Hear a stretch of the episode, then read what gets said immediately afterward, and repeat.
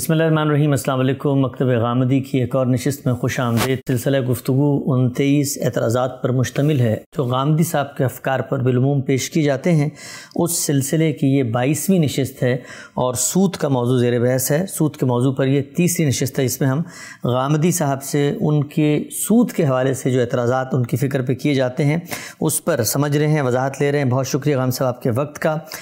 تیسری نشست ہے سود کے اوپر دو نشستوں میں بہت تفصیل سے قرآن مجید اور حدیث کے اندر جو کچھ سود کے حوالے سے چیز بیان ہوئی ہے اور جو لوگ آپ پر اعتراض کرتے ہیں، بہت تفصیل سے آپ نے اس کی وضاحت کی۔ سلسلہ گفتگو کو آگے بڑھاتے ہیں۔ ایک اور اعتراض جو بالعموم سود کے حوالے سے جو آپ کا نقطہ نظر اس پہ کیا جاتا ہے، وہ بینک کے حوالے سے ہے۔ میں چاہوں گا ہم ذرا گفتگو کو بالکل ابتدا سے اٹھائیں اور یہ سمجھیں کہ یہ جو صورت پیش آئی، آپ نے آرٹیکل بھی لکھا اپنی کتاب مقامات میں، سود کا مسئلہ، اس میں بینکوں کو کچھ تجاویز دیں۔ یہ پیدا کیوں ہوئی کیا وجہ پیدا ہوئی؟ بینکوں سے کیا مناسبت ہے؟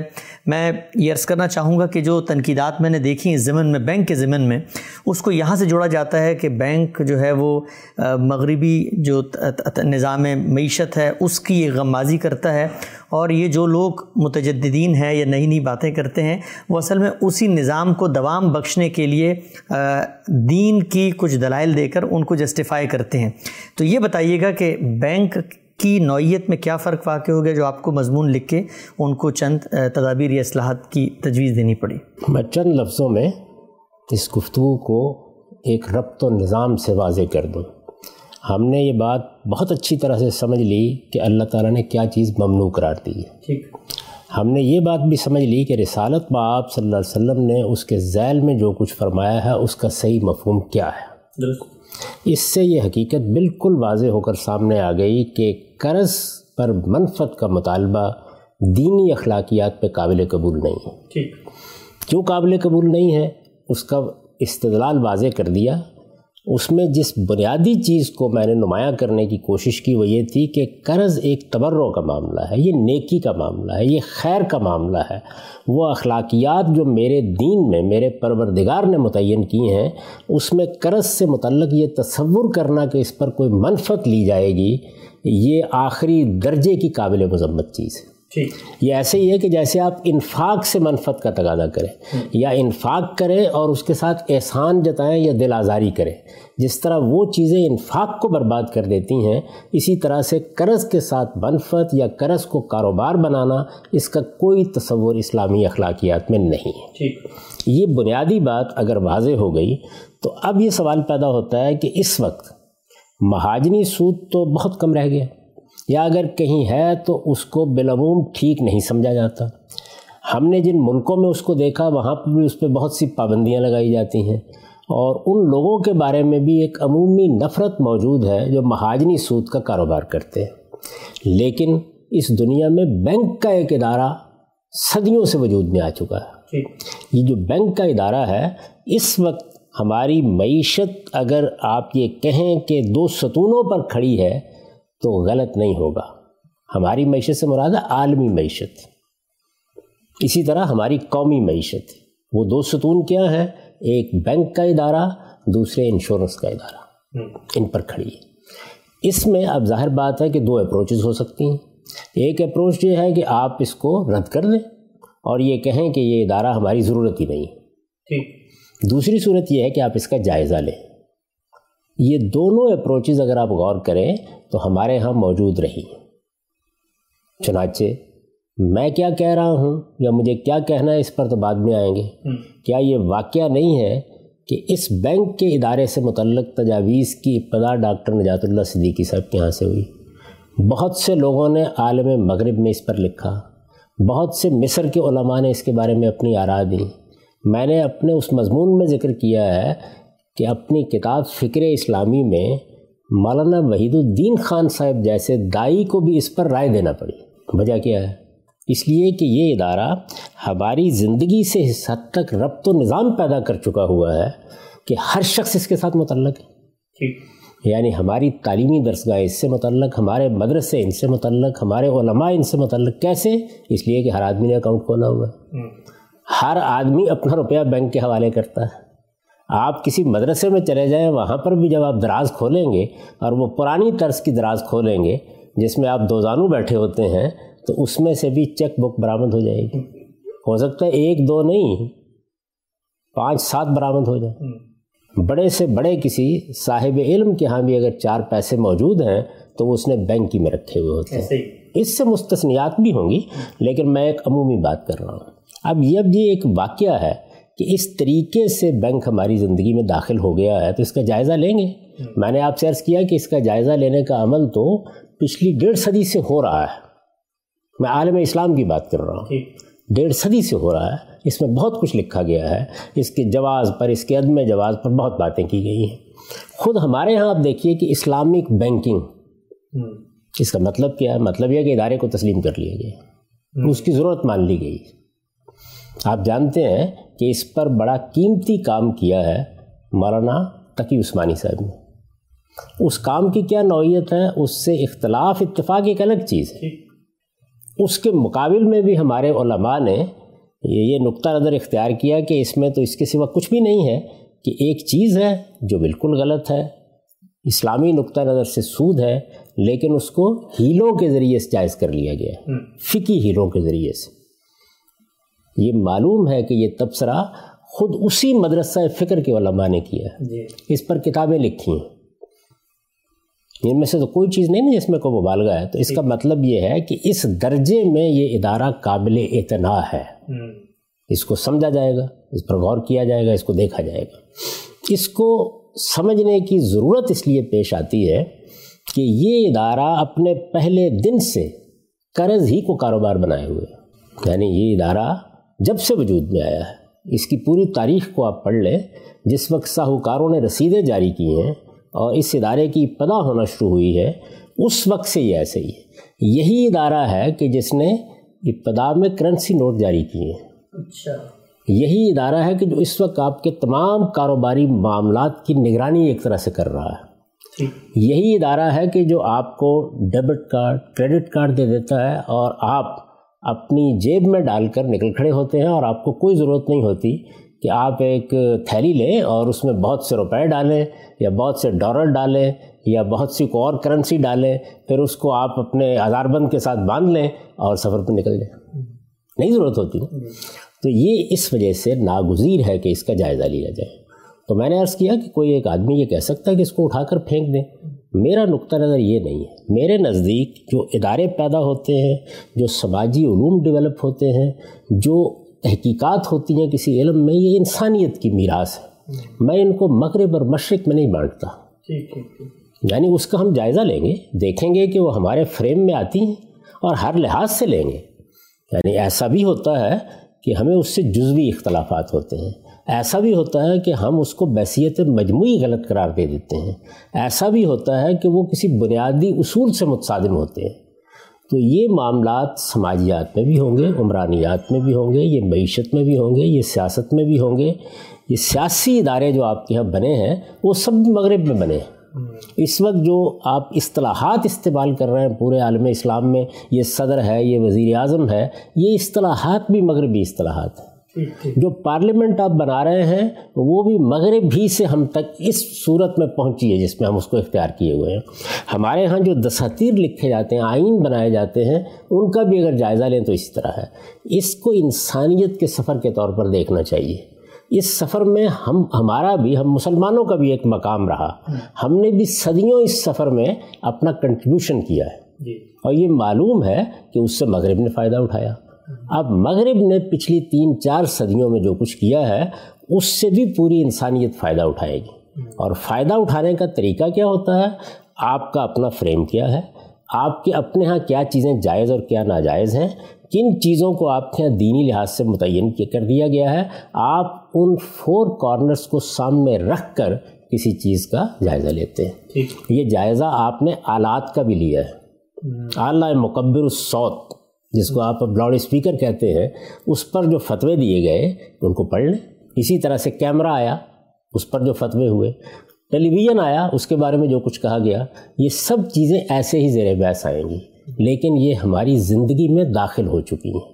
ان کو نکال کے پھینک دینا ہے یعنی بینک پر تالے لگا دینے ہیں، ٹیلی ویژن کو بند کر دینا ہے، کیمرے توڑ کر بحیرہ عرب میں پھینک دینے ہیں۔ یہ ایٹیچیوڈ ہو سکتا ہے۔ جو لوگ یہ نقطہ نظر رکھتے ہیں ان کا پورا حق ہے کہ اس کو بیان کریں۔ لیکن میرا نقطہ نظر یہ ہے کہ یہ انسانیت کا سفر ہے اور یہاں ہر چیز شیطنت نہیں ہوتی۔ اس کو دیکھنا چاہیے اس کے اندر اتر کر کے وہ کیا کیا ہے اس میں کوئی تبدیلی آ رہی ہے کیا تغیر آ رہا ہے۔ آپ اگر بالکل کلاسیکی طریقے سے آپ دیکھیں تو بینک کا ادارہ اصل میں کیا ہے؟ سود کا کاروبار کرنے والا ادارہ۔ یعنی قرض پہ منفت لیتا ہے۔ قرض پر منفت لیتا ہے۔ یعنی جو ہمارے ڈپازٹس ہوتے ہیں وہ ڈپازٹس اور یہ دیکھیے اس کا بھی جائزہ لے۔ یہ بجائے خود ڈپازٹس کو وجود پذیر کرنا معیشت کی کتنی بڑی خدمت بن جاتی ہے۔ میرے پاس دس روپے پڑے ہوئے ہیں آپ کے پاس لاکھ روپیہ پڑا ہوا ہے کسی اور کے پاس دو کروڑ روپے پڑے ہوئے ہیں۔ یہ میدان میں کیسے آئے؟ یہ آپ کی تجوری سے نکل کر باہر کیسے پہنچے؟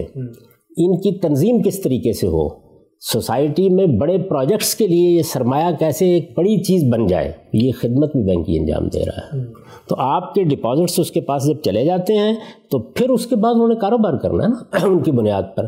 وہ کاروبار بینک کیا کرتا ہے؟ وہ یہی کرتا ہے کہ وہ اگر آپ کو ایک فیصد اس کے اوپر دے رہا ہوتا ہے، تو چار پانچ دس فیصد کے اوپر وہ آگے قرض دے رہا ہوتا قرض دے رہا ہوتا۔ اگر آپ بینک کی دستاویزات دیکھیں گے تو وہ اس کو لون کہتے ہیں۔ یہ عمل منی لینڈنگ کہلاتا ہے۔ اب اگر اس زاویے سے آپ دیکھیں گے تو اس کے بارے میں جواز پر گفتگو بھی نہیں کی جا سکتی۔ کیونکہ یہ تو دین نے واضح کر دیا یہ معاملہ ختم ہو گیا۔ گفتگو بھی نہیں کی جا سکتی۔ اس کی وجہ یہ ہے کہ ہم نے بھی اس ساری بحث سے یہ جانا کہ سود کھانا ممنوع ہے۔ اس پر اللہ تعالیٰ نے حرمت کی مہر لگا دی ہے۔ یہ بتا دیا ہے کہ بے و شرح کے معاملات بالکل جائز ہیں لیکن اس معاملے کے بارے میں اللہ تعالیٰ کا فتویٰ یہی ہے کہ اس کے قریب نہیں جائیں گے۔ یہ بتا دیا ہے کہ تم اصل زر کا مطالبہ کر سکتے رہو لیکن وزر و ما بقیہ من الربا۔ اس میں میں پہلے عرض کر چکا کوئی اختلاف نہیں۔ قرآن مجید کی اس انڈرسٹینڈنگ میں بھی میرے نزدیک ہم سب متفق ہیں۔ اور میں نے اس کی وجہ بیان کی ہے کہ ہماری ایک اخلاقیات ہے ہمارے دین کی بنیاد اس پر رکھی گئی ہے۔ ہمارے ہاں اگر آپ چیریٹی کریں گے تو اس کے بھی کچھ آداب ہیں۔ قرض دیں گے تو اس کے بارے میں بھی ایک قانون ہے۔ وہ قانون اخلاق کی اصولوں پر مبنی ہے۔ وہ عالمگیر صداقتوں پر مبنی ہے۔ قرض دیں اور قرض پر منفت کا مطالبہ کریں چونکہ قرض کو اسلامی اخلاقیات تبرو اور نیکی سے الگ کر کے دیکھنے کے لیے تیار نہیں۔ تو فتویٰ لگ جائے گا۔ آپ یہ کہیں گے یہ بالکل ناجائز ہے۔ بالکل حرام ہے اس کے قریب بھی نہیں جانا چاہیے۔ اب دیکھیں کن کن چیزوں پر فتویٰ لگ جائے گا۔ ظاہر ہے کہ جو بینک کو چلا رہے ہیں وہ چونکہ سودی کاروبار کر رہے ہیں وہ بھی غلط ہوا۔ جو لوگ اس میں اپنے ڈپازٹ پیش کر رہے ہیں سب سے بڑا تعاون وہ کر رہے ہیں۔ اس لیے کہ اس کے بغیر بینک چل ہی نہیں سکتا۔ یعنی جو کرنٹ اکاؤنٹ کھول رہے ہیں وہ بھی۔ ظاہر ہے جو بھی اکاؤنٹ آپ کھولیں گے اس لیے کہ کرنٹ اکاؤنٹ میں آپ یہ لازم تو نہیں کرتے نا کہ میرے روپے کو استعمال نہیں کیا جائے گا۔ وہ بھی استعمال ہوگا۔ بینک تو صرف وعدہ کر رہا ہے کہ جب آپ طلب کریں گے تو آپ کو دے دیا جائے گا۔ تو یہ بھی تعاون ہوگا۔ اسی طرح سے بینکوں میں لوگوں نے ملازمتیں کی۔ ہر جگہ کر رہے ہیں۔ بڑی بڑی ملازمتیں کر رہے ہیں۔ آپ جانتے ہیں کہ غیر معمولی طور پر جن لوگوں کو اللہ تعالیٰ نے دوسرے فنون و علوم میں شہرت دی وہی بینک سے وابستہ رہے۔ ہمارے مشتاق احمد یوسفی صاحب بینکی سے وابستہ تھے۔ تو بہت لوگ اس میں خدمات بھی انجام دیتے ہیں۔ ظاہر ہے اس کے اوپر بھی حرمت کا فتویٰ دیں گے۔ تو اگر آپ اس زاویے سے دیکھیں کہ ایک ادارہ ہے جو کاروبار کی حیثیت سے قرض دیتا ہے۔ یعنی اس نے دوسرے لفظوں میں کہیے تو قرض دینے کو کاروبار بنا دیا ہے۔ تو قرض دینا اور قرض کو کاروبار بنانا اسی کو تو اللہ تعالیٰ نے روکا ہے۔ اسی کو دین گوارا کرنے کے لیے تیار نہیں۔ اسی منفرد پر یہ کہا گیا ہے کہ وزر ما بقیہ من الربا۔ اس زاویے سے دیکھیں تو معاملہ ختم ہو گئے۔ کوئی بحث کرنے کی ضرورت نہیں ہے۔ فتویٰ دیں اور گھر واپس جائیں۔ اب ایک دوسرا پہلو ہے۔ وہ دوسرا پہلو یہ ہے کہ کیا یہ ادارہ صدیوں کے تعمل کے نتیجے میں اب بھی محض قرض دینے کا ادارہ ہے۔ میں جب اس زاویے سے اس کو دیکھتا ہوں اور بہت سے دوسرے اہل علم بھی دیکھتے ہیں تو معلوم ہوتا ہے کہ ایسا نہیں۔ یعنی اس ادارے نے محض قرض دینے کے ادارے سے آگے بڑھ کر یا قرض کا کاروبار کرنے والے ادارے سے آگے بڑھ کر سوسائٹی کی بہت سی خدمات کرنا شروع کر دی۔ اچھا۔ اس کا کنٹریبیوشن بالکل اور ہو چکا ہوا ہے۔ یہ معیشت میں یہ قوموں کی معیشت کے باہمی تعمل میں غیر معمولی کردار ادا کر رہا ہے۔ اور ان میں سے بہت سی چیزیں ایسی ہیں کہ جو قابل تحسین جن پر آپ اعتراض نہیں کر سکتے۔ جو آپ کے عمومی نظم کا حصہ بن گئی ہوئی ہیں۔ یعنی یوں نہیں ہے کہ ایک جگہ پہ ایک ساہوکار بیٹھا ہوا ہے اس نے کچھ ملازمین رکھے ہوئے ہیں اور بس اس کے بعد سود کا کاروبار کر رہے ہیں۔ اتنا سادہ معاملہ اگر ہوتا تو کب کے ہم بھی حکم لگا کے فارغ ہو گئے ہوتے۔ اس کو سمجھنے کی ضرورت ہے کہ یہ کیا اپنی اسی ابتدائی صورت پر قائم ہے یا اس میں کچھ تبدیلیاں آ گئی ہیں کچھ تغیرات آ گئے ہیں۔ یہ اس طرح نہیں رہا جیسے اپنی ابتدا اس نے کی تھی۔ ابھی ہم جب دیکھیں گے تو میرے نزدیک آپ بھی اس بات سے اتفاق کریں گے کہ ایسا ہی ہوا ہے۔ یعنی یہ قرض محض نہیں ہے یا محض قرض کا کاروبار کرنے والا ادارہ نہیں۔ اسی پہلو کو دیکھ لیجیے کہ آپ کی بہت سی جو بچتیں ہیں ان کو ایک جگہ جمع کر لینا ان کی حفاظت کا بندوبست کرنا۔ آپ کو اطمینان دلا دینا کہ آپ سکون کی نیند سوئیں جا کے۔ یعنی جس وقت آپ بینک میں اکاؤنٹ کھولتے ہیں اور روپیہ بینک کے حوالے کر دیتے ہیں تو عالمی سطح پر نگاہ ڈال کے دیکھیں ذرا۔ میں نے اسی لیے کہا کہ مدرسے بھی اپنا اکاؤنٹ کھول رہے ہیں علماء بھی اپنا اکاؤنٹ کھول رہے ہیں پروفیسر بھی اپنا اکاؤنٹ کھول رہے ہیں بڑے بڑے مذہبی لوگ بھی اپنا اکاؤنٹ کھول رہے ہیں۔ مستثنیات زیر بحث نہیں ہے جی۔ عمومی طور پر اس کے ساتھ معاملہ کر رہے ہیں لوگ۔ کیوں یہ معمولی خدمت نہیں ہے۔ یعنی ایک ادارہ آپ کو یہ سہولت فراہم کر رہا ہے کہ دس کروڑ روپیہ بھی ہے تو آپ دے دیں اور اطمینان کے ساتھ رہیں آپ کے روپے کو قومی سطح پر ایک تحفظ حاصل ہے۔ اس کے پیچھے آپ کی حکومتیں بھی کھڑی۔ ہیں میں نے آپ کو بتایا کہ بہت بعد میں ریاست کی سطح پر کرنسی نوٹ جاری کرنے کا معاملہ شروع ہوا۔ پہلے بینک ہی جاری کرتے تھے۔ آپ امریکہ میں اس کی تاریخ پڑھ لیں آپ یو کے میں اس کی تاریخ پڑھ لیں۔ اور دوسری جگہوں پر دیکھ لیں تو آپ کو معلوم ہو جائے گا کہ اسی طریقے سے ہوا۔ اس کرنسی کو بھی اس طریقے سے اعتبار بخشنے کا کام اس ادارے نے کیا۔ وہ کرنسی جو سب سے پہلے آپ کے لیے سہولت کا ذریعہ بنی۔ یعنی ورنہ ورنہ کیا ہوتا؟ آپ سونے کے درم، دینار، چاندی کے وہ جیب میں ڈال کے لے جاتے۔ صورتحال یہی تھی نا؟ اچھا اس وقت دیکھیے، آپ کوئی کاروبار کرتے ہیں۔ دنیا بھر میں آپ کاروبار کر رہے ہیں۔ بینک آپ کی رقم کی منتقلی آپ کی ضمانتیں یہ سب چیزیں فراہم کر رہا ہوتا ہے۔ بے و شرح اور کاروبار کوئی ناجائز کام تو نہیں بہت بڑے پیمانے پہ کر رہا ہوتا ہے۔ میں آپ جو عام لوگ ہیں کاروبار بھی نہیں کرتے وہ سفر کر رہے ہوتے ہیں۔ اس وقت دیکھیے کیا سہولت حاصل ہے۔ آپ دس روپے جیب میں نہ ڈالیں اور نکل کھڑے ہوں۔ دو کارڈ آپ کی جیب میں ہیں ان کی بنیاد پر آپ ہر جگہ خریداری کر سکتے ہیں۔ یہ خدمت بھی کون انجام دے رہا ہے؟ بینک انجام دے رہا ہے۔ بینکوں کے باہمی رابطے نے اس کو ایک ایسے نیٹ ورک کی صورت دے دی ہے کہ اگر آپ غور کریں تو یہ کتنی حیرت انگیز بات ہے کہ آپ کا اکاؤنٹ جس بینک میں بھی ہو۔ وہ بینک ضروری نہیں ہے کہ آپ امریکہ آئیں تو پاکستان کا بینک یہاں بھی ہو۔ نہیں، وہ اتنا بڑا نیٹ ورک ہے کہ یہاں کے بینک ادائیگیاں کر رہے ہیں اور آپ کا بینک ان کو ادائیگی کر رہا ہے۔ اسی طرح ہے نا؟ تو یہ کتنی بڑی سہولت اس میں۔ وہ کاروباری لحاظ سے دیکھیے عام آدمی کے لحاظ سے دیکھیے اسی طرح آپ کے ڈپازٹس کے لحاظ سے دیکھیے ڈپازٹس کے ذریعے سے جو تنظیم زر ہوتی ہے۔ اچھا پھر ایک تخلیق زر کا عمل بھی کرتا ہے بینک۔ اچھا۔ جس طرح میں نے عرض کیا نا کہ جو کرنسی ہے اس کے پیچھے ایک ضمانت کے ساتھ ہی آگے بڑھ گیا۔ اب اس کی نوعیت بہت کچھ تبدیل ہو چکی ہوئی ہے لیکن ماضی میں اس طرح ہی تھا تو وہ کام بھی انہوں نے کیا۔ تخلیق ضرب بھی تنظیم ضرب بھی آپ کی اس طرح کی امانتوں کی حفاظت بھی، ان کے بارے میں یہ اعتماد بھی، سفر کی یہ سہولتیں بھی، کاروبار کرنے کے یہ مواقع بھی، تمام قسم کی ادائیگیاں جتنی ہیں، وہ یہی بینک کر رہا ہوتا ہے۔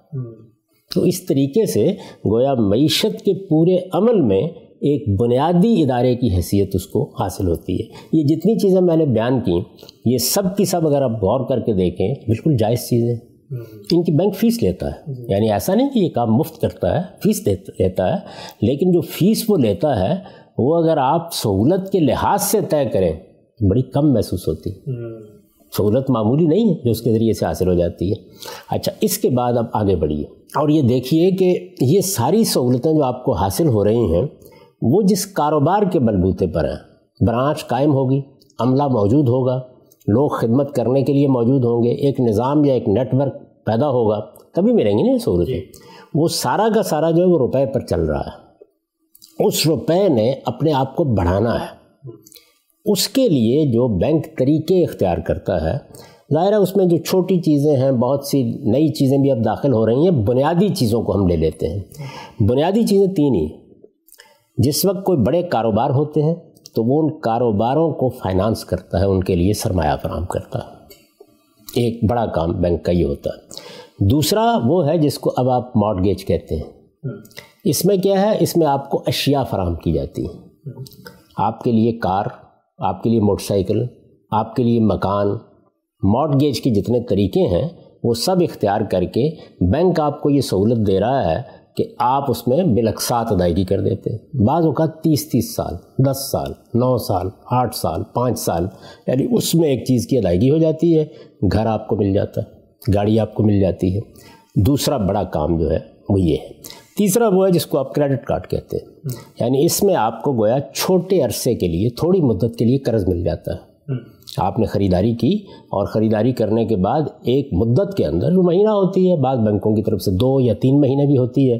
اس میں آپ نے واپس کر دیا بہت اچھی بات ہے۔ اگر نہیں کیا تو پھر اس پر ظاہر ہے کہ بینک آپ کو مکلف ٹھہراتا ہے کچھ ادا کرنے کا۔ یہ بڑے معاملات ہیں تین ہی ان سب تینوں معاملات میں ایک اپروچ اگر آپ دیکھیں تو وہ لفظی اپروچ ہے۔ یعنی سب کو یہی کہا جاتا ہے کہ یہ تو لون ہے۔ سب کے بارے میں یہی کہا جاتا ہے کہ یہ قرض ہے۔ تو میں نے پہلے عرض کیا کہ جب آپ ادھر سے جائیں گے تو بس حکم لگائیں گے اور واپس آ جائیں گے۔ میں نے اس کے اوپر جو تبصرہ کیا ہے اپنی کتاب مقامات میں وہ یہ ہے کہ اس سارے عمل نے اب محض قرض کی صورت کو تبدیل کر لیا ہے بڑی حد تک۔ دیکھیے پھر میں لفظ کیا بول رہا ہوں؟ محض قرض کو۔ یعنی قرض ہی ہے لفظ میں بھی قرض ہی ہے ذہن میں بھی قرض ہی ہے لون یا منی لینڈنگ ہی اس کے لیے الفاظ یا تعبیریں اختیار کی جاتی ہیں لیکن یہ سارا عمل جو ہے یہ اس سے اوپر اٹھا ہے۔ اور وہ اوپر اٹھنے کے بعد کیا صورتیں اختیار کر گئے یعنی وہ کیا تبدیلیاں جو اس میں آ گئی ہیں۔ حقیقت کے اعتبار سے حقیقت کے اعتبار سے کیا چیزیں ہیں کہ جو تبدیل ہو گئی ہیں۔ دو طریقے ہوتے ہیں نا آپ ایک لفظ استعمال کرنے کے عادی ہیں۔ ایک عمل کی ابتدا وہیں سے ہوئی ہے۔ آپ بتدریج ایک لمبے عمل سے گزر رہے ہیں۔ اور جو تغیرات تبدیلیاں کرتے چلے جا رہے ہیں اس سے کچھ صورت بدلنا شروع ہو گئی۔ تو ان میں سے ایک ایک کو دیکھیے کہ اس کی نوعیت کیا بن گئی۔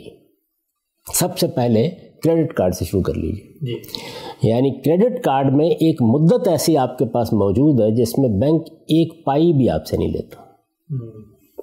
ایک پہلو تو یہ ہے نا کہ ایک مدت گزرنے کے بعد وہ آپ سے مطالبہ شروع کر دیتا ہے۔ لیکن ایک مدت ایسی ہے مہینہ ہے دو مہینے ہیں کئی لوگ ہیں کہ جو یہ نہیں چاہتے کہ وہ سود دیں تو وہ یہ اہتمام کرتے ہیں کہ کریڈٹ کارڈ کو استعمال کریں گے اور مقررہ مدت کے اندر ادائیگی کر دیں۔ تو اب کیا ہوا یہاں پہ؟ یعنی کیا مہاجن بھی یہ کرنے کے لیے تیار تھا؟ وہ تو دن دن کا سود لیتا تھا۔ اب پہلے مہینے کے لیے یا دو ماہ کے لیے یا تین ماہ کے لیے یہ عمل بالکل جائز عمل ہو گیا۔ جی۔ اس کے بعد پھر وہی صورتحال۔ اس کو ذرا یہیں رکھیے۔ اس کے بعد موٹ گیج پر آئیے۔ موٹ گیج کے اندر اتر کر اگر آپ دیکھیں تو وہ کیا مجرد قرض ہے؟ مجرد قرض، محض قرض جب میں بولتا ہوں تو اس کا مطلب یہ ہے کہ مجھے پیسے دے دیں آپ۔ یعنی میں نے آپ کے جا، آپ سے جا کر کہا کہ مجھے کاروبار کرنا ہے، یا میں نے یہ کہا کہ مجھے کوئی بیٹی کی شادی کرنی ہے، یا مجھے بچے کو تعلیم دلانی ہے۔ کوئی ضرورت میں نے بیان کی اور یہ کہا کہ مجھے قرض دے دیجیے آپ نے قرض دے دیا۔ نہیں، بینک یہ نہیں کر رہا۔ وہ کیا کر رہا ہے؟ وہ بے و شرح کا عمل شروع کر چکا ہے۔ اپنی حقیقت کے اعتبار سے۔ اپنی حقیقت کے اعتبار سے۔ یعنی وہ ایک مکان خریدتا ہے وہ ایک گاڑی خریدتا ہے اور خرید کر آپ کو بیچ دیتا ہے۔ یعنی جس سے خریدتا ہے اس کو پوری ادائیگی کر کے پھر آپ کے ساتھ معاملہ شروع کر دیتا ہے۔ آپ کے ساتھ معاملہ شروع کر دیتا ہے۔ یعنی بازار میں ایک پانچ لاکھ کی دس لاکھ کی گاڑی ہے وہ بینک نے خرید لی۔ اب اسی چیز کو آپ ذرا پہلے زاویے سے دیکھیے۔ کہ بینک نے آپ کو قرض دیا پانچ لاکھ سات لاکھ اور آپ نے گاڑی خرید لی۔ دیکھ سکتے ہیں نا اس زاویے سے جی۔ معاملے کو۔ دوسرے زاویے سے دیکھیے۔ دوسرے زاویے سے دیکھیے تو بینک نے گاڑی خریدی بازار سے۔ اس کمپنی کو کس نے ادائیگی کی ہے؟ بینک نے ادائیگی کی۔ وہ خرید کے گاڑی اس نے آپ کو دے دی۔ آپ گاڑی کو استعمال کر رہے ہیں۔ اسی وقت وہ آپ کے استعمال میں آ گئی۔ کچھ حصہ آپ نے ادا کر دیا۔ اس کو کہتے ہیں نا ایڈوانس پیمنٹ کر دی۔ ہے آپ نے دس فیصد پندرہ فیصد ادا کر دیا ہے باقی آپ اقساط میں ادا کریں گے۔ بینک نے ایک چیز خریدی ہے ظاہر آپ اس کو استعمال کر رہے ہیں۔ اب جس وقت ہم شریعت یا دین کے نقطہ نظر سے دیکھتے ہیں تو بے و شرح کیا کوئی ناجائز عمل ہے؟ یعنی آپ مجھے کوئی مکان بیچ دیں آپ مجھے کوئی گاڑی بیچ دیں یہ کیا کوئی ایسی چیز ہے اس پر اعتراض کیا جائے گا؟ اچھا پھر یہاں ایک اور سوال پیدا ہو جاتا ہے۔ اشیاء جب مجھے دی جاتی ہیں اور میں ان کو استعمال کرتا ہوں تو دینی لحاظ سے بھی یہ بالکل جائز ہے کہ آپ اس کا معاوضہ مجھ سے طلب کریں۔ دین میں جو چیز ممنوع قرار دی گئی تھی وہ تو اشیاء کا استعمال نہیں تھا۔ ایسا ہی ہے نا؟ جی۔ چنانچہ کرایہ ہم اس پر تفصیل سے گفتگو کر چکے ہیں کہ بالکل جائز چیز ہے۔ تو یہاں پر بھی اگر حقیقت کے لحاظ سے دیکھیں اب آپ الفاظ میں مت جائیں۔ حقیقت کے لحاظ سے دیکھیں تو میں ایک گاڑی کو استعمال کر رہا ہوں میں ایک مکان کو استعمال کر رہا ہوں۔ میں آپ کو بتاؤں کہ اس استعمال کی صورتیں کیا بن جاتی ہیں؟ یعنی ایک تو یہ ہے کہ ایک مکان میں نے لیا بینک نے اس کو خریدا خریداری کے بعد میرے حوالے کر دیا میں اس میں آ کے رہنے لگ گیا۔ امریکہ میں آپ نے یہ دیکھا ہے کہ بینک آپ کو وہ دیتا ہے استعمال کا معاوضہ آپ سے لیتا ہے، وہ معاوضہ مثال کے طور پر اگر آپ کو دو یا ڈھائی لاکھ ڈالر کا اس نے مکان خرید دیا ہے اور وہ سات آٹھ سو ڈالر ہے مہینے کا، وہی مکان سترہ سو، اٹھارہ سو، دو ہزار ڈالر پہ کرائے پہ اٹھ جاتا۔ وہ اجازت دیتا ہے آپ کو کہ آپ اس کو کرائے پہ اٹھا دیں۔ یعنی ایک استعمال تھا اپنے لیے، اب ایک استعمال ہے آگے کرائے پہ اٹھانے کے لیے۔ اس میں بینک کیا کر رہا ہے؟ وہ ہزار بارہ سو یا سات آٹھ سو روپے ڈالر آپ سے لے لیا ہے اور آپ اس کے ذریعے سے سات آٹھ سو ڈالر ہر مہینے کمانا شروع ہو گئے۔ یعنی بے شرح کرایہ کتنی چیزیں ہیں کہ جو اس کے اندر مل گئی یہ ساری کی ساری چیزیں۔ تو اس کو کیا لفظ کے لحاظ سے دیکھا جائے؟ کیا بعض شرائط کے اعتبار سے دیکھا جائے یا اس پورے معاملے کی حقیقت کو سامنے رکھ کر اس پر حکم لگایا جائے؟ تو یہ سوال اس پر بھی پیدا ہو گیا۔ اسی طرح اب آپ تیسری صورت پر چلیے جو سب سے زیادہ ہے کہ مجھے کاروبار کے لیے فائنانس چاہیے۔ میں عام طور پر جب قرض لینے کے لیے جاتا تھا مہاجن کے پاس جاتا کسی بھائی کے پاس بھی جاتا ہوں تو وہ مجھے قرض دیتا ہے۔ میری اس ایکٹیویٹی میں شریک نہیں ہوتا۔ لیکن کیا بینک بھی یہی کرتا ہے؟ یعنی وہ جس وقت آپ قرض کا مطالبہ کرتے ہیں یہ جاتے ہیں اور کہتے ہیں کہ مجھے روپیہ چاہیے تو وہ پھر دیکھتا ہے کہ آپ کیا کرنے جا رہے ہیں۔ آپ کاروبار کرنے جا رہے ہیں تو کاروبار کی نوعیت کیا ہے؟ اس میں منفت کے کیا امکانات ہیں؟ اس وقت کے قوانین میں اس کی گنجائش کتنی ہے؟ یہ ساری چیزیں دیکھتا ہے۔ ماضی کیا یعنی اب یہ دیکھیے کہ اب یہ اس کے ساتھ ایک اور عمل ساتھ ہو گیا۔ یہ محض قرض دینے کا عمل نہیں رہا۔ محض قرض دینے کے عمل میں تو صرف دو چیزیں ہوتی ہیں۔ وہ یہ ہے کہ میں قرض دے رہا ہوں مجھے واپس کرنا ہے آپ نے اور یہ کہ زیادہ سے زیادہ میں اطمینان کر لیتا ہوں کہ یہ میرے واپس آ جائے گا۔ جی۔ لیکن یہاں اگر آپ غور سے دیکھیں تو جو ایک کسی کاروبار میں شریک ہونے کا عمل ہے جو ایک مضارب کرتا ہے یا جو ایک شراکت کرنے والا کرتا ہے وہ بھی شروع ہو گیا۔ یہاں پہ بینک اب گویا سارے معاملے کو دیکھ رہا ہے۔ یہ کیا معاملہ ہے؟ اور آپ بھی یہ مطمئن کر رہے ہیں اس معاملے میں۔ یعنی آپ بتا رہے ہیں کہ اس میں نفع کا یہ امکان ہے اس میں بڑھوتری کے یہ امکانات ہیں ہم اس کام کو اس طرح سے کریں گے۔ بعض جگہوں پر تو بینک اس کی بڑی حد تک نگرانی میں آپ کے ساتھ شامل ہو جاتے ہیں۔ جی۔ یہ صورتحال ہے۔ تو اس کو میں نے اس سے سمجھا ہے کہ یہ بینک کا پورا کام جو ہے یہ مجرد قرض کا معاملہ نہیں رہا۔ اچھا لیکن ایک ایک زاویے سے دیکھیے تو ہر جگہ قرض ہے۔ لکھ بھی قرض ہی رہے ہیں وہ۔ وہ لکھ بھی اس کو قرض ہی رہے ہیں۔ اس پر میں نے متجاویز پیش کی ہیں کہ اگر بینک یہ چند چیزیں مزید اختیار کر لے تو اس پر قرض کے لفظ کا اطلاق ہی ختم ہو جائے گا۔ اور جیسے یہ اطلاق ختم ہوگا تو سود کی بحث بھی ختم ہو جائے گی۔ اس کے بعد اگر کسی نے بحث کرنی ہوگی تو وہ بحث یہ ہوگی کہ ایک کاروبار ہو رہا ہے۔ اس کاروبار میں کوئی چیز انصاف کے خلاف تو نہیں۔ اس میں کوئی ظالمانہ معاملہ تو نہیں ہے اس میں کوئی ایسا معاہدہ تو نہیں جس پر ہم انگلی رکھ سکتے ہیں۔ یہ تجاویز اس پس منظر میں پیش کی گئی ہیں۔ یعنی اس میں یہ نہیں کہا گیا کہ یہ بالکل ہر لحاظ سے پاک ہو گیا معاملہ تو اب آئیے اس کو قبول کر لیتے ہیں۔ بلکہ یہ کہا گیا ہے کہ معاملہ ایک جگہ سے اٹھا آج بھی لفظی اعتبار سے اسی جگہ پر کھڑا ہے لیکن آہستہ آہستہ آگے بڑھ کر یہ لفظ بھی تبدیل کر رہا ہے۔ میں نے اس کی مثال دی کہ جیسے آپ ملیشیا میں دیکھتے تھے کہ وہاں جب آپ کار لینے کے لیے جاتے ہیں تو جو ایگریمنٹ آپ کے ساتھ ہوتا ہے وہ لون ایگریمنٹ نہیں ہوتا۔ وہ ہائر پرچیز ایگریمنٹ ہوتا ہے۔ تو لفظ میں بھی تبدیلیاں آ رہی ہیں۔ حقیقت معاملہ میں کیا تبدیلیاں ہیں؟ میں نے آپ سے عرض کر دیں تو حقیقت معاملہ کی یہی تبدیلیاں ہیں جن کو سامنے رکھ کر بہت سے دوسرے محققین بھی آپ اس سے متعلق اپنی پرانی آرا سے رجوع کر رہے ہیں۔ مثال دوں گا کہ ڈاکٹر نجات اللہ صدیقی صاحب کے کام کی بنیاد پر پاکستان میں جس شخص نے اسلامی معیشت پر ساری زندگی کام کیا اکرم خان صاحب انہوں نے بھی پھر آخر میں word strong with Islamic Islamic banking کتاب لکھی اور اس میں کم و بیش یہی انالیسس کیا۔ اچھا، نوعیت معاملہ میں کیا تغیر آ گیا، کیا تبدیلی آ گئی؟ ہے اس تغیر اور تبدیلی کا اگر صحیح ادراک ہو اور یہ سمجھنے کی کوشش کی جائے کہ ایک ایسا ادارہ جو ہماری معیشت میں ریڑھ کی ہڈی بن چکا ہے، جو بہت سی جائز خدمات انجام دیتا ہے، جس سے معاشی عمل میں بہت سی سہولتیں عام آدمی کو بھی حاصل ہوئی ہیں، کاروباری لوگوں کو بھی حاصل ہوئی ہیں، حکومتوں کو بھی حاصل ہوئی ہیں۔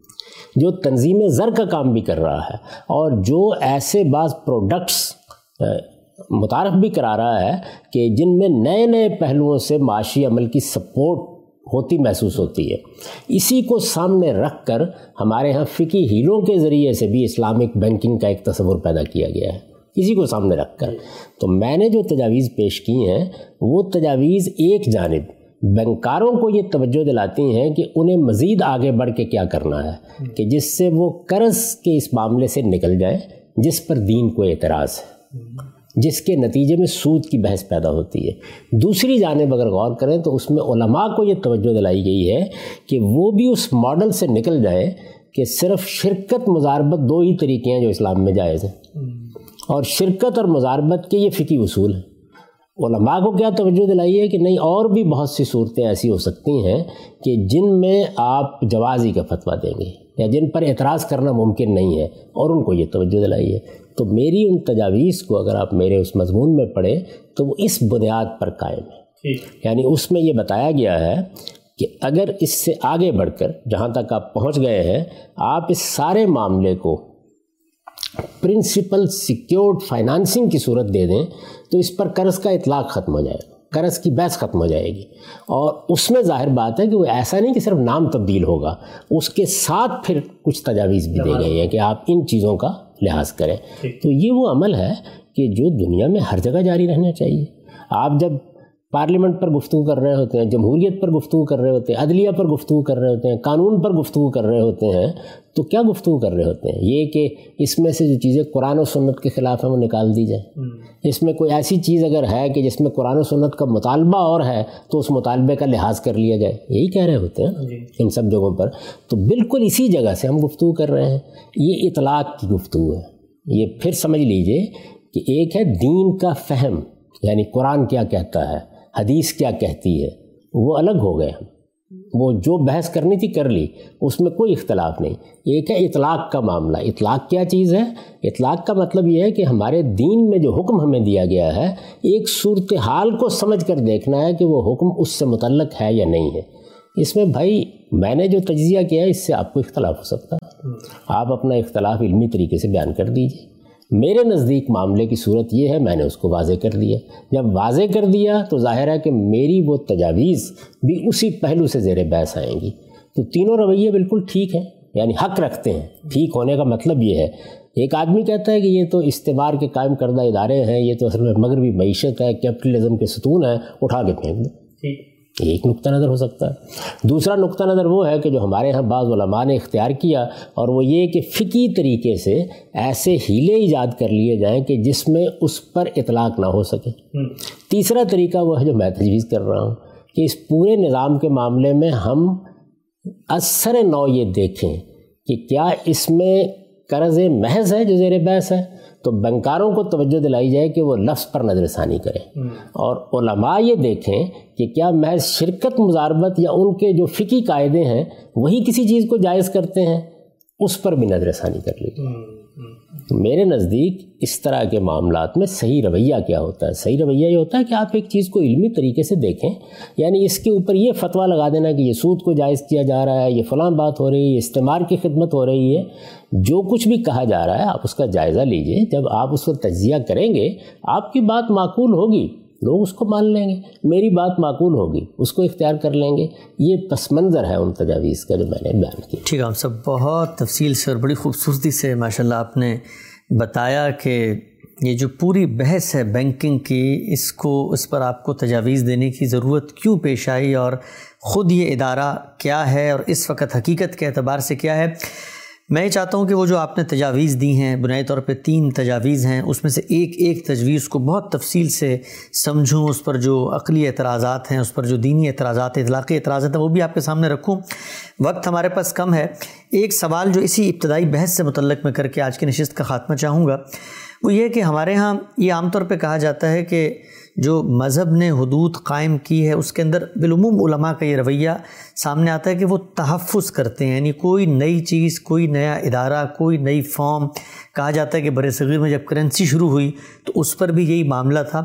اس کی اس کی جو پیچھے استدلال وہ پیش کرتے ہیں وہ یہ ہے کہ مذہب کا، جو مذہب کا نصب العین ہے، مذہب کی جو ہدایات ہیں، ان کو خالص رکھا جائے۔ یعنی یوں نہ ہو کہ ایک چیز ہمارے اوپر آ گئی ہے، اب ہمیں کمپرومائز کرنا ہے ہماری زندگیوں کا حصہ بن گئی ہے۔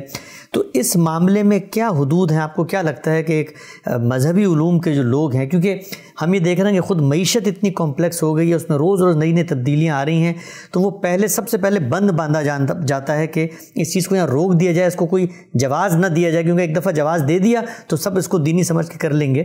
تو اس میں آپ رویے کے اعتبار سے کیا چیز تجویز کرتے ہیں؟ میں اس کو کوئی ایسا غلط نہیں سمجھتا۔ ظاہر ہے کہ جو لوگ بھی مذہب سے محبت رکھتے ہیں یا یہ سمجھتے ہیں کہ اللہ کے کسی قانون کی خلاف ورزی نہ ہو جائے، وہ اگر یہ محتاط رویہ اختیار کرتے ہیں تو قابل قدر ہے۔ لیکن آپ کی اس احتیاط کے نتیجے میں زندگی نہیں رکے گی۔ اس میں چیزیں ہوں گی۔ لوگ طرح طرح کے افکار، خیالات کی بنیاد کے اوپر بعض باتیں کہیں گے۔ اسی طرح سے نئے ادارے بھی وجود میں آئیں گے، نئی چیزیں بھی پیدا ہوں گی۔ یہ سارا عمل آپ نہیں روک سکتے۔ اس وقت دیکھیے کہ جتنے بھی مسلمان ملک ہیں ان سب میں سعودی عرب کو بھی شامل کر لیں ایران کو بھی شامل کر لیں۔ میں نے خود ایران کے علماء سے براہ راست پوچھا اچھا۔ ہر جگہ بینک کے ادارے اسی طرح کام کر رہے ہیں۔ اچھا۔ یعنی کچھ اصلاحات ضرور ہو رہی ہیں ہر جگہ ہو رہی ہیں لیکن بحثیت مجموعی معیشت کا پورا نظم اسی طرح بینک کے نظام پر چل رہا ہے۔ اس وقت بھی صورتحال یہی ہے۔ اسی طرح سے پارلیمنٹ انتخابات سپریم کورٹ ہائی کورٹ ان کے باہمی تعلقات یہ جو مقننہ انتظامیہ اور عدلیہ کی تقسیم ہے یہ ساری چیزیں اسی طرح آپ کے یہاں داخل ہو چکی ہوئی ہیں۔ تو آپ ان کے بارے میں منفی رویہ اختیار کر لیں گے۔ آپ یہ کہیں گے کہ ان کے قریب نہیں جانا تو یہ در حقیقت انسانیت کے سفر سے اپنے آپ کو الگ کر لینا۔ ٹھیک ٹھیک۔ نہیں آپ کو جانا پڑے گا۔ اور اسی احتیاط سے جانا پڑے گا کہ آپ اللہ کے دین کی کوئی خلاف ورزی نہ کریں، آپ کسی حلال کو حرام نہ کر بیٹھیں، آپ کسی حرام کو حلال نہ کر بیٹھیں۔ اللہ تعالیٰ نے اس معاملے میں جو تنبیہات کی ہیں، وہ ہمارے پیش نظر رہیں اور اس کو سامنے رکھ کر دیانتداری کے ساتھ، خدا خوفی اور خدا ترسی کے ساتھ معاملات پہ غور کیا جائے۔ اس غور کرنے کے عمل میں غلطیاں ہوں گی میرے بھائی۔ یعنی مفتی تقی اسماری صاحب نے جو ماڈل بنایا اور جس کے تحت آپ جانتے ہیں کہ پاکستان میں بہت سے ادارے کام کر رہے ہیں بلکہ ان اداروں کی نگرانی بھی ان کے بہت سے تلامزہ کر رہے ہیں۔ جی۔ اس پر بھی اعتراضات ہو رہے ہیں۔ نا ان اعتراضات کو بھی سامنے رکھیں۔ میں جو عرض کر رہا ہوں اس کو بھی سامنے رکھیں۔ اور اس کے اوپر ایک ڈیبیٹ ہونے دیں۔ معاملات کو اس جانب چلنے دیں کہ جہاں پہ تجزیہ ہو تنقید ہو تحقیق ہو اس میں کیا حکم لگانا ہے اس سے متعلق کچھ اختلافات ہو سکتے ہیں۔ اطلاقی معاملات میں اس طرح کے اختلافات ہر زندہ معاشرے میں ہوں گے ان کو گوارا کرنا چاہیے۔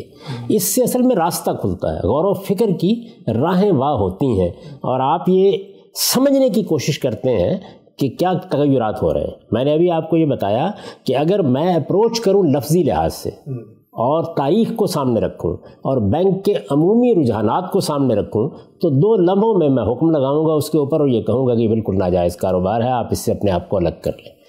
دوسرا رویہ میں نے آپ کو بتایا کہ معاملے کو سمجھنے کی کوشش کی جائے کہ کیا یہ اتنا ہی سادہ ہے؟ یہ اسی جگہ پر کھڑا ہے؟ یہ مہاجن ہی ہے جو بیٹھا ہوا ہے۔ یہ سارے معاملے کو جب سمجھیں گے آپ اور اس کے اندر اتر کر سمجھیں گے، تو ہو سکتا ہے کہ آپ بھی بعض چیزوں کے بارے میں اسی طرح غور کرنے پر آمادہ ہو جائیں جس طرح کے میں نے غور کیا۔ اور پھر یہ بھی ہو سکتا ہے کہ جو تجاویز میں نے پیش کیا آپ اس سے بہتر تجاویز پیش کرتے ہیں۔ اطلاق کی معاملات میں میرے نزدیک یہ رویہ ہوتا ہے۔ اگر یہ رویہ آپ اختیار نہیں کریں گے، تو کوئی اچھی ڈبیٹ نہیں ہوگی۔ اچھا مباحثہ نہیں ہوگا۔ اچھے طریقے سے معاملات کا جائزہ نہیں لیا جائے گا۔ اس میں مجھے بھی اور آپ کو بھی یہ گنجائش ماننی چاہیے کہ ایک دوسرا آدمی یہ سمجھتا ہے کہ نہیں اس کو اٹھا کے پھینک ہی دینا ہے۔ اس کو بھی حق ہے اپنی بات کہنے کا۔ تو مجھے بھی حق ہے اپنی بات کہنے کا۔ یہ آپ دیکھیے کہ میں نے تو تجاویز پیش کی ہیں۔ مولانا وحید الدین خان صاحب نے فکر اسلامی میں تو یہ کہہ دیا ہے کہ اس پر اطلاق ہی نہیں کرنا چاہیے سود کا۔ اچھا۔ مصر کے بہت سے علماء نے بھی کہہ دیا۔ آپ پڑھ کے دیکھ لیجیے بہت سے علماء نے یہ کہہ دیا۔ تو میں تو یہ عرض کر رہا ہوں کہ معاملہ نہ اتنا سادہ ہے اور نہ اس طرح ہے جیسے عام طور پر اس کو دیکھا جا رہا ہے۔ اس لیے ذرا تھوڑا اندر اتر کر آپ اس کا جائزہ لیں اور یہ دیکھیں کہ اس نے بتدریج کیا صورت اختیار کر لی ہے۔ اس میں کیا نفع کے پہلو پیدا ہو گئے ہیں؟ کیا چیزیں معیشت کے لیے استحکام کا ذریعہ بن رہی ہیں؟ کیا چیزیں لوگوں کے لیے ظلم کی بجائے سہولت بن گئی ہیں؟ آگے جا کے میں آپ کو تجزیہ کر کے بتاؤں گا کہ صرف موٹ گیج نے لوگوں کے لیے کیا کیا سہولت پیدا کر دی ہے۔ اور اس میں بلکہ احسان کسی صورت بہت معاملات میں پیدا ہو گئی ہے۔ تو جب چیزیں اس طرح تبدیل ہو رہی ہوں تو ان کے بارے میں ایسا منطق استخراجی کے انداز کا حکم نہیں لگایا جاتا، بلکہ اندر اتر کر دیکھا جاتا ہے۔ اور اندر اتر کر دیکھنے کے بعد بھی میں نے کیا کہا ہے؟ حکم نہیں لگا دیا جواز کا۔ یہ کہا ہے کہ یہ کچھ تبدیلیاں ہیں جو اگر کر لی جائیں تو پھر یہ معاملات قابل اعتراض نہیں رہیں۔ ٹھیک ہے، ہم سب یہ کچھ تبدیلیاں ہیں جو کر لی جائیں تو معاملات قابل اعتراض نہیں رہیں گے۔ وہ تبدیلیاں کیا ہیں؟ آپ نے اپنے مضمون میں بڑی تفصیل سے بیان کی ہیں۔ ان کو سامنے رکھ کر اگلی نشست میں ہم اس کا تجزیہ کریں گے کہ وہ جو اصل کانسیپٹ ہے اسلام کا کہ ظلم نہ ہو سود کے ذریعے، وہ کیا ان سے پورا ہوتا ہے؟ اور بہت سارے دیگر مسائل، اطلاقی مسائل ہیں۔ انشاءاللہ اس پر بھی بات کریں گے۔ وقت ہمارا یہاں پر ختم ہو رہا ہے۔ اب تک آپ کے وقت کا بہت شکریہ۔